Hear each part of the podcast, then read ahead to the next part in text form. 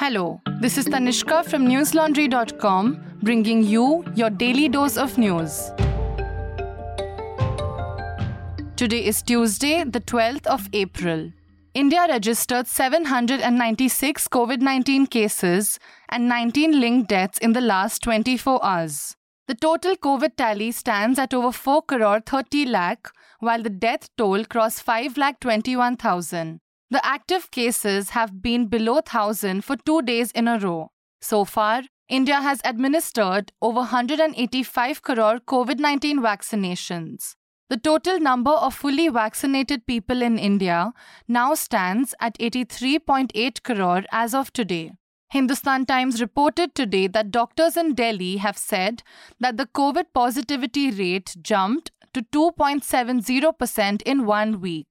Meanwhile, schools in Noida and Ghaziabad briefly suspended physical classes after a rise in COVID 19 cases in the last 48 hours. In a school in Sector 40, more than 10 students had tested positive. Globally, COVID 19 has infected over 493 million people, claiming the lives of over 6.1 million. Madhya Pradesh Home Minister Narottam Mishra today accused Muslims of violence and rioting in light of escalating tensions over clashes during a Ram Navami procession in Khargone, NDTV reported. He said, and I quote, If Muslims carry out such attacks, then they should not expect justice, unquote. He defended the state government's decision to demolish the homes of those who allegedly threw stones at the procession. He also said that the state government was taking action against rioters and encroachers, and that action would be taken against Congress leader and former Chief Minister Digvijay Singh as well. On Sunday, clashes had erupted in Khargone when a Ram Navami procession was passing through a Muslim dominated locality. As per the police, stones were thrown at the procession after a row over the loud devotional music being played from the speakers. Chief Minister Shivraj Singh Chauhan had ordered the demolishing of illegal buildings of those involved in the stone throwings. Around 45 houses and shops were razed using bulldozers. 16 houses and 29 shops were also demolished on Monday, as per the report. Citing official sources, PTI reported that the Ministry of Education had sought a report from JNU regarding the clash between students' groups on Ram Navami. A senior MOE official said, and I quote, As per standard procedures, a formal report has been sought about the clash between the student groups on the occasion of Ram Navami and the unrest on campus. Unquote. A clash had taken place at JNU's Kaveri hostel on Sunday over serving of non-veg food on Ram Navami in the mess. As per the police, 20 students were injured in the violence. Both the student groups had lodged police complaints on Monday. JNU authorities had claimed that the violence occurred after some students objected to a Havan, which was a claim that ABVP had also made. Listeners, on April 10th, six students were injured as members of left groups and the RSS students' outfit, ABVP, clashed on the JNU campus. While the latter alleged Ram Navami celebrations were obstructed, the former said that it was the ABVP that initiated the violence over serving of non vegetarian food inside Kaveri hostel.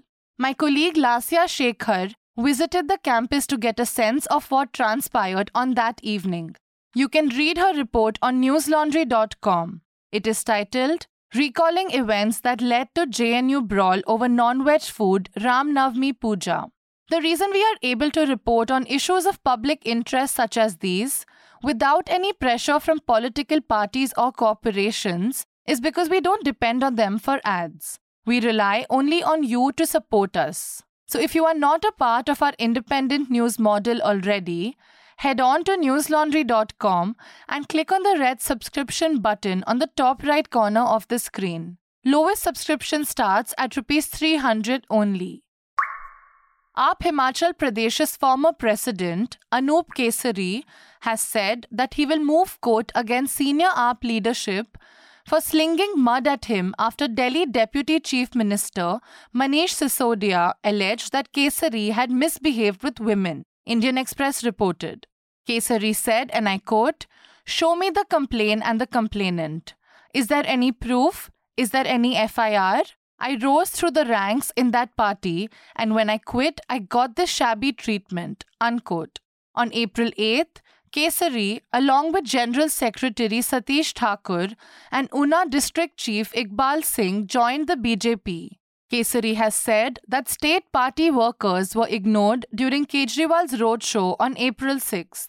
On Monday, the Aam Aadmi Party dissolved its Himachal Pradesh unit following the defections. Party leader Satyendar Jain wrote on Twitter that a new working committee of the party will be set up soon for the upcoming state elections in November, Scroll.in reported. A contractor who had recently accused a minister in Karnataka's BJP government of harassing him for commissions was found dead in a hotel in Udupi this morning, Indian Express reported. 40 year old Santosh Patil had recently raised allegations against Rural Development Minister K.S. Ishwarappa, saying that he had been harassing him for commissions to clear the bills for contracts that he had implemented for the government more than a year ago. Patil had also said that if something happened to him, Ishwarappa should be held responsible for it. According to police, Patil is suspected to have died of suicide. Karnataka Chief Minister Basavaraj Bommai was informed on Tuesday morning in Mangaluru that the contractor had gone missing after leaving a note behind. The Chief Minister stated that he did not have any information on the matter. In his letters to the central government, Patil stated that he and six other contractors had implemented road projects in Hindalga Gram Panchayat in Belagavi district in May 2021, but were not paid for the same. According to him, contractors invested rupees 4 crore for this project but had suffered due to government delays in payments.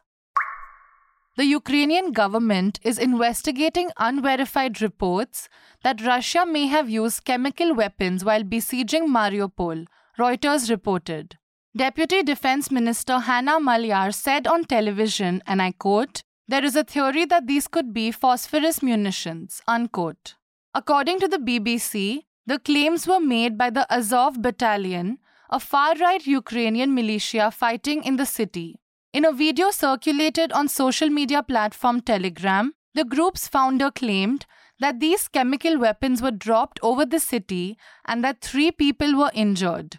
However, no evidence has been presented yet. That's all the news we have for you today.